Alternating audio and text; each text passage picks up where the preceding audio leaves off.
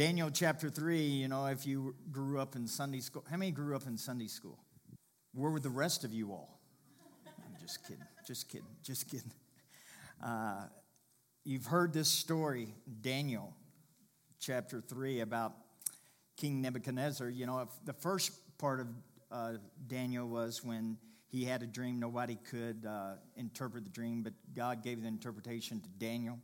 And then right after that, Nebuchadnezzar builds a statue 90 feet tall, 9 feet wide, probably gold overlaid with gold. That is a big, big idol. 90 feet tall, 9 feet wide. And uh, so he says that everybody, when you hear the music, you have to fall down and worship it. And uh, so everybody was scared to death because he said, There's a fiery furnace waiting for you for all of those who do not. And so he said, uh, You're going to have to do this. Well, there was three guys that were friends of Daniel. They were actually leaders in the country. Nebuchadnezzar was from Babylon. Babylon took all, invaded Israel and took them all out, and they were captive, but they were living so called normal lives under the captivity of Nebuchadnezzar. But uh, in Daniel 3:16 it says Shadrach, Meshach and Abednego answered and said to the king, "O Nebuchadnezzar, we have no need to answer you in this matter. If that is the case, our God whom we serve is able to deliver us from the burning fiery furnace, and he will deliver us from your hand, O king. But if not, let it be known to you, O king, that we do not serve your gods, nor will we worship the gold image which you have set up. So their, their commitment was, you know what, we believe God's going to deliver us, but you know what? Even if He doesn't, you know, we know this that we're not going to worship God because we serve the true God. Being committed to what you believe, being committed enough to stand by your convic- convictions. Uh, I know a lot of times, you know, that when we serve God and you study about God and you come here about God in church. I don't know about you, but a large portion of my life that, you know, you have to sacrifice or you have to really surrender. You have to give up things. But let me just say this in reality, that's not what God wants us to do. It's more, you know, like I've got to give my life for God. No, it's in an exchange. I give my life so that I can have God's life. I give up my economy, what I think about money, for an exchange of God's money and His economy. There's so much in the Word of God because, listen, if, if we think, you know, that there is a lot of suffering and a lot of surrender and a lot of doing this, you know, that's like saying, you know, I got to give up the, these, uh, this old penny. It's a 1974 penny. And it's really been precious to me. I've, I've kept it in my pocket all these years. You know, I just don't really want to give this up. And God says, you know, there, there's a door that you can go behind and you can have a million dollars. But, you know, do you really want to give that up for that? I could have probably studied and came up with a better illustration, but my point is this you can think of anything that you really, let's take something that you probably really love. All right, let's take a, a 69 Chevelle, burgundy with wide tires, Cragars on it, 396 that just when you start it up, you don't have to tell anybody, but it's just, it's powerful just by the sound of the engine. I'm getting goosebumps right now just just thinking about it. But anyway, somebody says, you know, you can give that up. It was made in 1969. Or you could come over here and have one or two things a brand new, modern day a Chevelle that looks just like the 69, but it's brand new. Has all the modern technology. It's computerized and does all, everything. And it gets 25 miles to the gallon. When I had my Chevelle, the, when the speedometer moved, the gas gauge moved at the same time. The same time. Same time. I remember my first over the road trip. I went from Louisville, Kentucky to outside of Knoxville, Tennessee. I was driving by myself, and, and I, it's only a five hour drive, which is not very far. It's all interstate all the way. I had to stop and gas up halfway. That's, that's really sad when I think about that, that it got such but my point is this to give up some, the whole point of this illustration, which is crashing and burning right now, but is to, to think that we have a lot to give up, but we don't understand what we receive.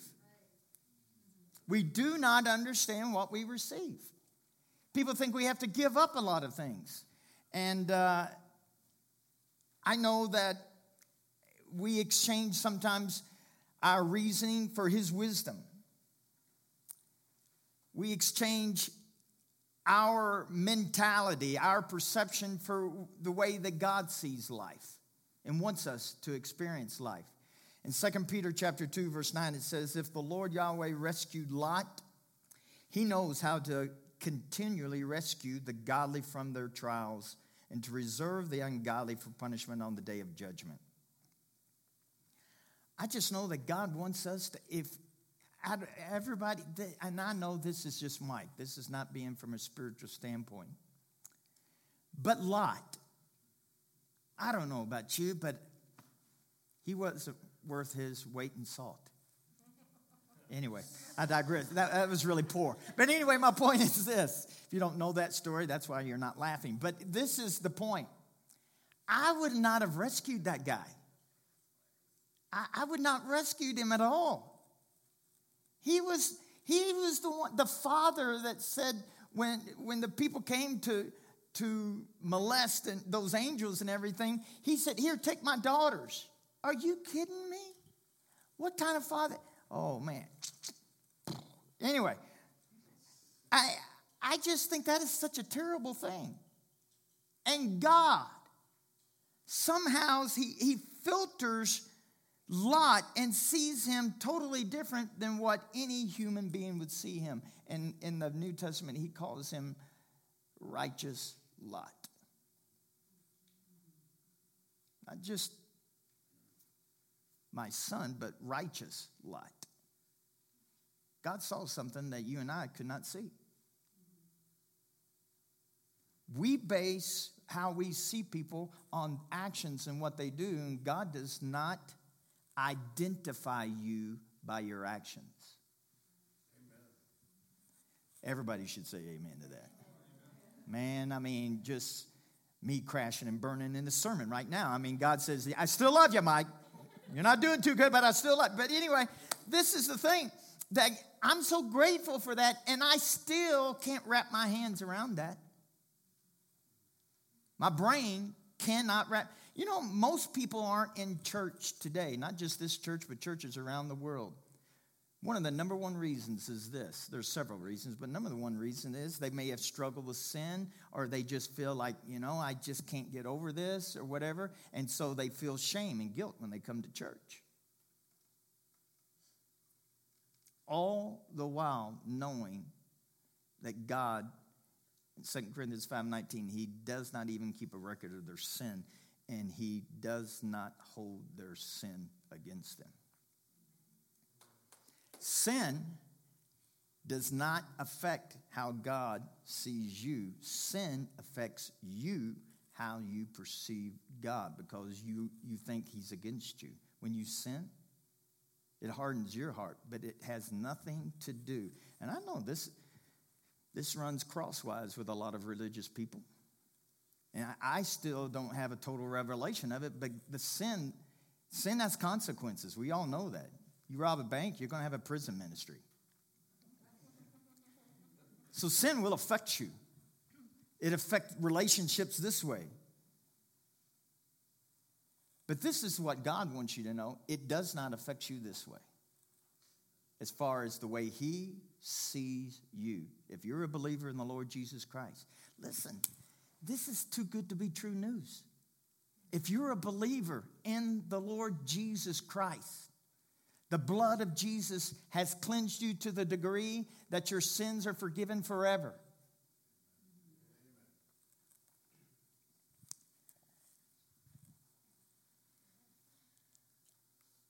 You know, Tiffany was talking about reach up, reach in, and reach out. You know, I'm going to be real transparent with you. I have failed miserably all the years that I have pastored. I'm just being transparent. Don't anybody come up and go, oh, no, he isn't. No, I'm not looking for a pat on the back. I'm just being honest, and I know. I've had conversations with God and say, boy, I really stink at this. And then, I don't know if he agreed with it, but it was like cricket, cricket, cricket. But anyway, uh, and that is this encouraging people to reach out more. Not to, you know, to feel bad. You know, I, I've, there's been times when I was younger, especially, that, you know, I felt like if I didn't tell every single person about Jesus that I came in contact with, that I was real close to being a sinner. And uh, I remember those feelings. I hated that, you know, and then people walk away and you go, oh no, they're probably going to go to hell, and it's my fault, you know. I, so I, that, I hated those feelings. So I never want to put those kind of irritations and feelings on other people. But uh, the bottom line is we, we do need to be the light wherever we go. And, and I'll say this you know what? You can't get rid of darkness by cursing, cursing the darkness or trying to fight the darkness. There's only one way to get rid of darkness turn the light on then you don't even have the light darkness will automatically leave. I said it automatically leaves. You know it doesn't when we turn the lights on in the morning you know there's not a little bit of darkness in that corner and saying you can't make me leave. I'm not going to i'm not going to you can't make me. No when it comes on it's instantaneous. There's no ifs ands or but it leaves. So this is why we need to let our light shine. But let me tell you this. The biggest thing that i think for uh, our light to shine there's several big things. But I believe experiencing God yourself. There's a scripture in 1 Corinthians chapter 1 verse 6. This is the Passion translation. For the reality of the truth of Christ is seen among you. Listen to this now.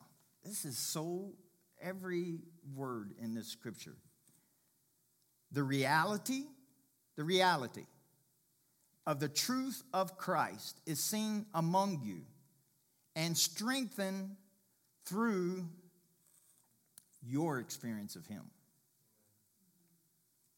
Your experience. I believe all of us, including myself, from time to time, uh, our walk with God gets boring. If you've been married for many years, Everybody just keep looking forward, okay, so you don't get in trouble. That's the best way. Don't snicker, don't laugh, don't go, mm, or definitely don't go, mm. If you do that, there will be a doghouse waiting for you. But anyway, we've all gotten bored in relationships.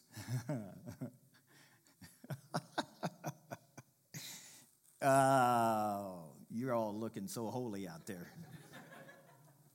We've gotten bored in our relationship with our spouse, with our children, with our boss, with life, and with God.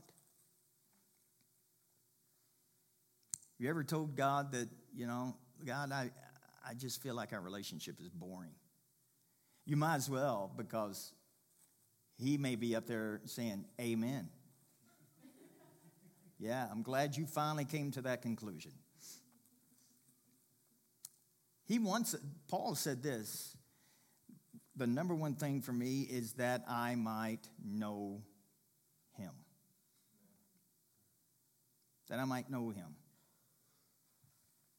I don't know about you, but I've really, still, I, I feel like I, I know a little bit about the grace message, a little bit. And yet, there's times where I feel like, man, God, I just feel like I'm continually letting you down. I just feel like I need to do a better job. I just fill in the blank. And I know that's a lie. God is pleased with you and He's pleased with me. 100%. You please God and He loves you no matter what. He does. But this is what He wants. It's all for us to know Him to a better degree to where you can rest in life at a better degree. God wants you and me to rest And if you're trying to please, you can rest assured you won't be resting. You won't be resting. And so I wrote down a couple of things that God wants us to experience Him. You know, most people know about God between their ears. Most people know that God is good.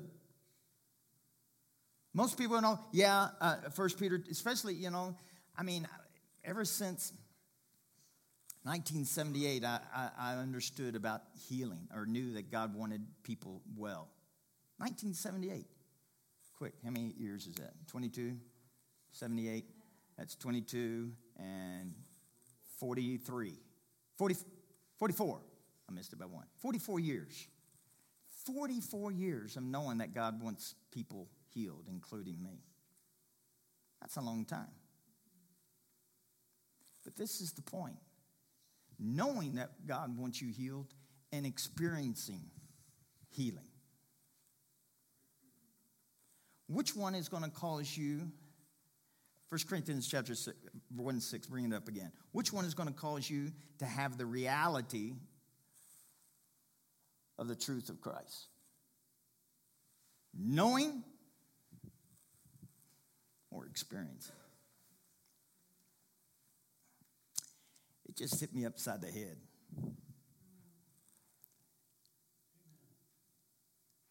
So many Christians, for maybe decades, maybe years, maybe days, maybe this is the first time some people have heard it. But God just doesn't want you to know about healing. You can quote 400 scriptures on healing. God wants you to experience it. And this listen to me now. Because knowledge will get boring to you after a while.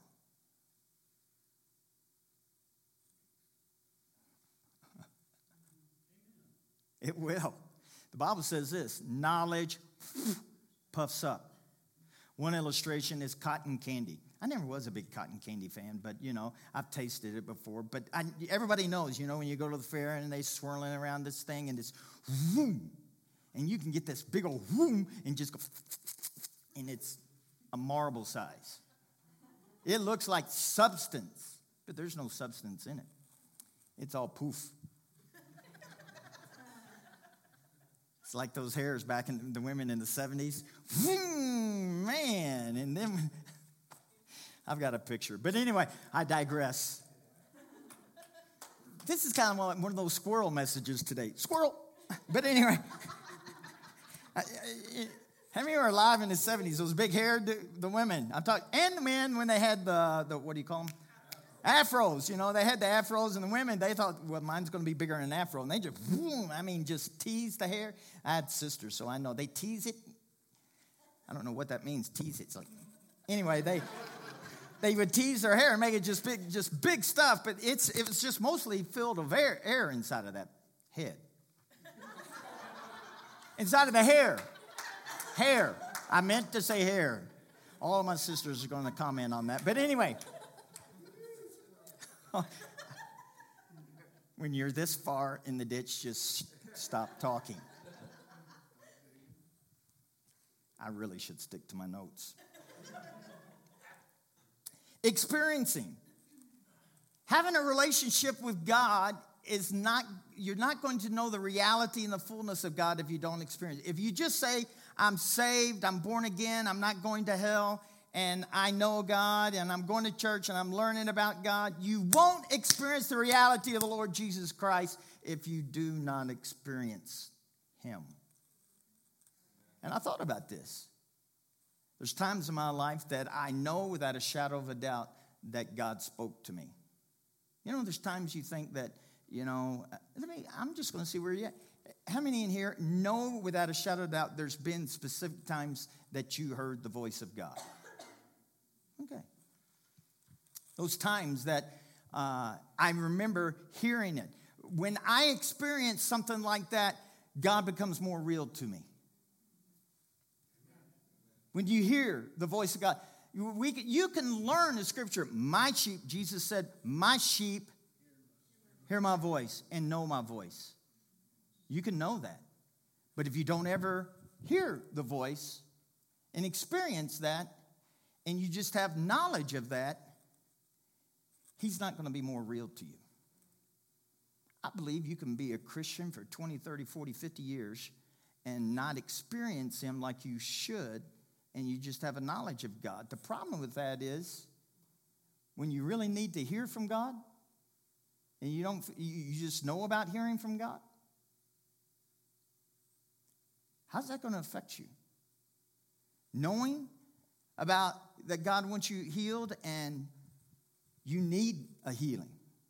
You know, the great thing about our medicine, thank God we have great medicine in the United States, well, for the most part, but I mean, there comes a time when maybe the doctor can't do anything for you.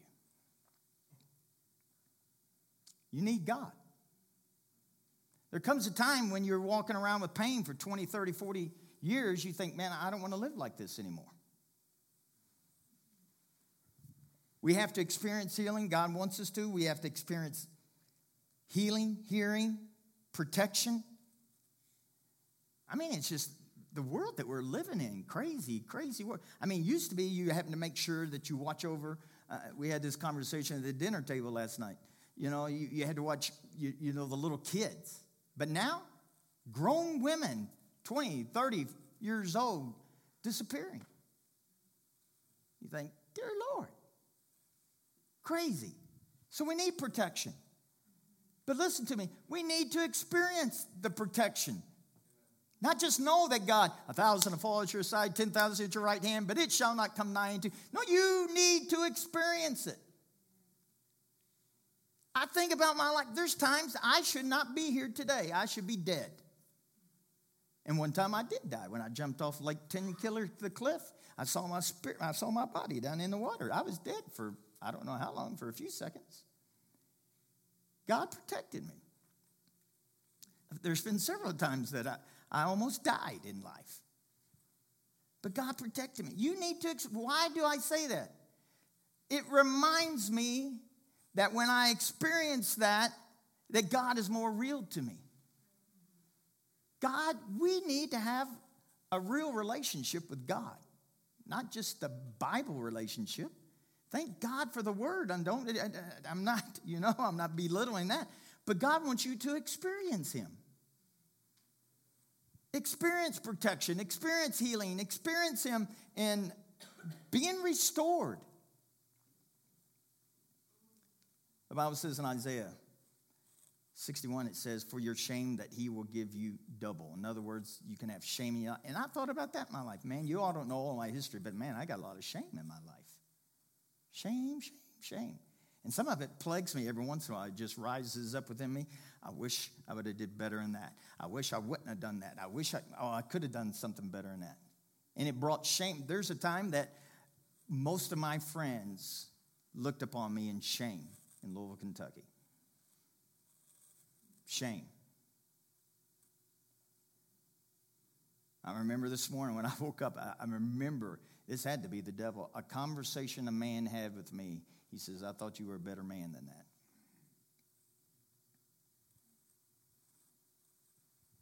Shame.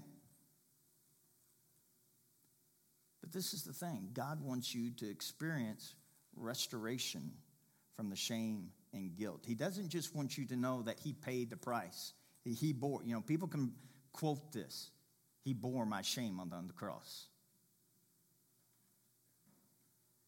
God wants you, most Christians will say this God is so strong, He's so powerful. Yeah, but He wants you to experience God is my strength. God is my strength. God is my joy.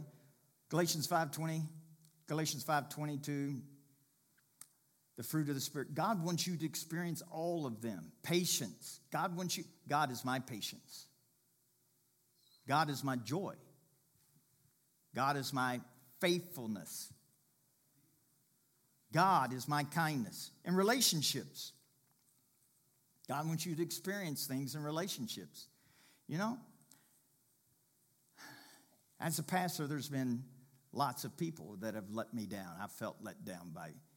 And everybody in here has relationships. I'm not talking about just peripheral people. I'm talking about people that are close to you. People, all of us have had people that let us down, hurt us in some way. And this is what the Lord said. He said, and it goes both ways. You have as well. I have let people down. I have offended people. I have hurt people. So it's a two way street. You know, so many times we get focused on, you know, this one let me down, this one let me down, this one hurt me, this one. You just want to start getting a guitar and start singing a song. But God wants you to experience. In Proverbs, I believe it's Proverbs, it could be Psalms, where it says, If my mother and my father forsake me, you will pick me up. You know, instead of my mother and my father forsake me, I'll go on some talk show and let everybody know about it. You know, that's what the world does. And then we all go, so terrible. How could their parents do that? And it helps no one. God wants you to experience love so powerfully that the hurt that you receive melts away as if it does not even exist anymore in your life.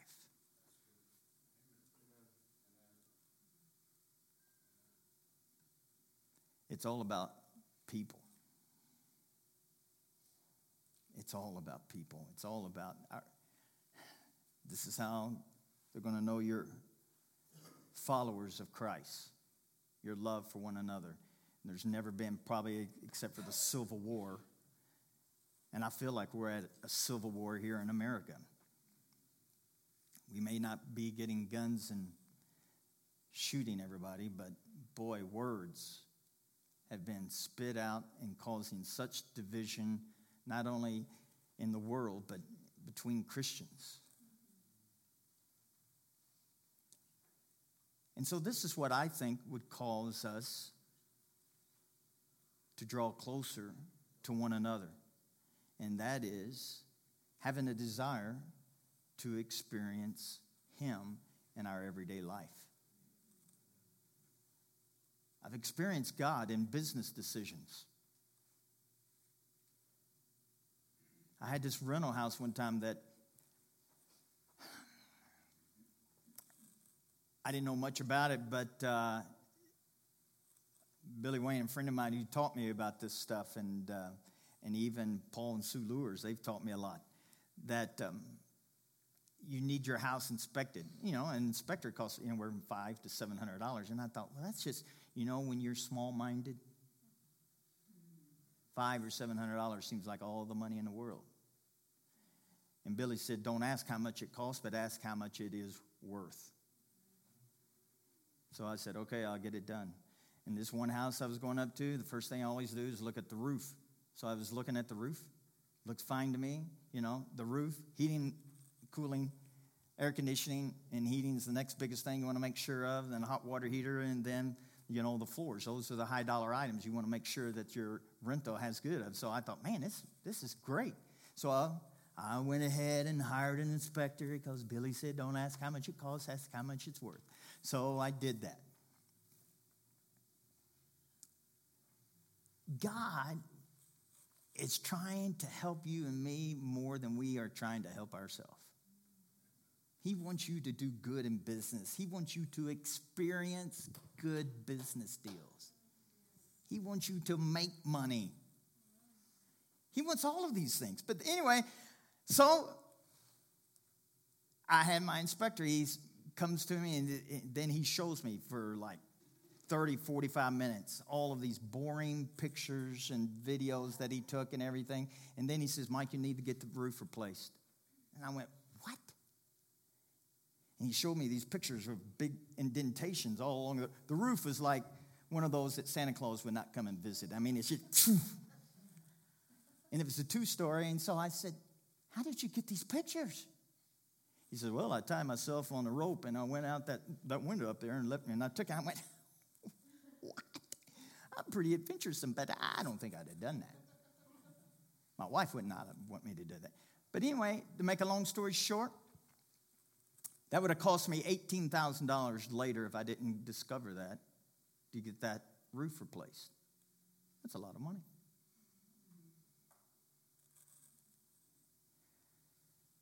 The seller replaced the roof.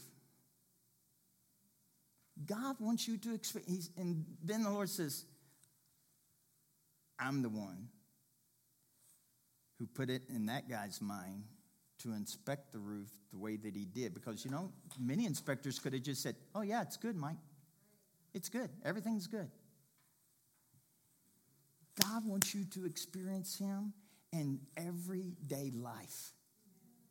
And listen, the more that we start experiencing Him in everyday life, causing you to prosper. And that's just why 3 John 2 verse says, Beloved, I pray that you prosper and be in health, even as your soul prospers. God wants you to prosper in your in your soul, in your mind, in your thinking, in your relationships. He wants you to experience happiness with your spouse, with your children. He wants you to experience these things. Instead of just trying to do a better job. I mean, there's been so many times when I get burned out as a pastor, I think, here we go. I got to come up with another message for next Sunday. And then, you know, the thing is, there's 52 Sundays in a year. If there's only two or three, you know, it wouldn't be that big a deal. But there's 52. You think, well, 52 is not much. You try coming up and speaking 52 times in front of people. Okay, I digress. But anyway, you have to rest and depend and trust and rely upon God. You have to do that. If you don't, it becomes works. And God wants you and I to experience Him to the degree that we are not working harder to try to get a relationship with Him. He wants you to experience Him and the love of God. I mean, there's just been so many times that I just sense the love and the presence of God. You can't study that. Are you hearing me? You can't study that. But listen to me if you don't experience it, your relationship with God would just get be more boring and more boring to the degree you think church doesn't do anything for me. I'm not, I'm going to quit church. You get more bored and more bored. You know, reading the Bible, it just it just doesn't do anything for me. You get more bored and more bored. Pretty soon you want to live in Bora Bora. Did you know there's a country, uh, city that just came to my mind, Bora Bora in Tanzania. But anyway, I'm really having a lot of squirrel moments. a lot of squirrel. Anyway, I heard Andrew Wommack said even a blind squirrel will find a nut every once in a while he just keeps looking. Maybe that's what I'm doing. I'm just keeping going, keeping going. But um, God wants us to experience everything, and He never wants you to be bored with Him. Never to be bored. But if we don't experience God, I will testify. There's been so many boring times with God, but it's not His fault. He's still speaking. He still has the power that He gave me. He's done everything, given me everything that pertains to life and to godliness. He's done it all. But how can somebody who has it all and be so bored? To be so bored. It's because we're not experiencing His love, His goodness, His voice. Everything that He's given to us, we're not experiencing Him. So, the whole point of this message today is for you. You know, Brother Hagin always said this. He says, never just seek a sign, you know, because, you know, we hear about Brother Hagin, all of his miracles, so we just, we would just say, I want to see a miracle. I got to see a miracle. I got to see it working. If you do that or see a sign, the devil will accommodate you he can show signs as well. So, my prayer for you, and you need to pray this, is not, I want to see a sign, I want to see a miracle. Our relationship is Jesus. We need to experience Him. We need to know Him. And so we need to bring the truth of the Word of who He is into a walking reality experiencing relationship of the Lord Jesus Christ. Does that make sense? Let's stand.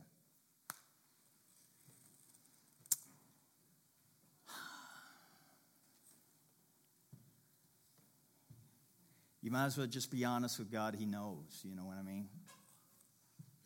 For some of you, maybe here today, just man, on a scale of one to 10, 10 being so bored that, you know, I was at Walmart and there was this elderly lady and she was, you know, they have people at the door, you know, check your receipts now, you know, and so, and I was way down and like from here to the sound booth from, from the front door. And I saw this elderly woman. She was on her cane and her eyes were closed. And I thought, she's sleeping, standing up. The little kid in me wanted to kick the cane, but I, I, I digress. But anyway, I'm kidding. Well, not that I wanted to kick you down, but that I would do that. I would never do that. But I mean, I thought it's impossible for you to sleep standing up, but it can be done.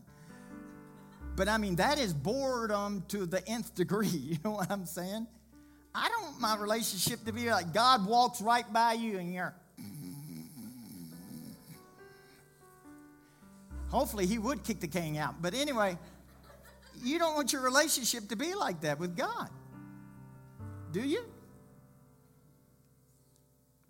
I just know because when you do become like that, you won't talk to him anymore. You won't ask him anymore. What, I really just need some wisdom on this. I, No, you won't even do that. You'll just go through life in your own strength and your own power until the bottom falls out. And then, like most people, God, help me, help me, help me. The good news is, He will. What an awesome God. What an awesome Father.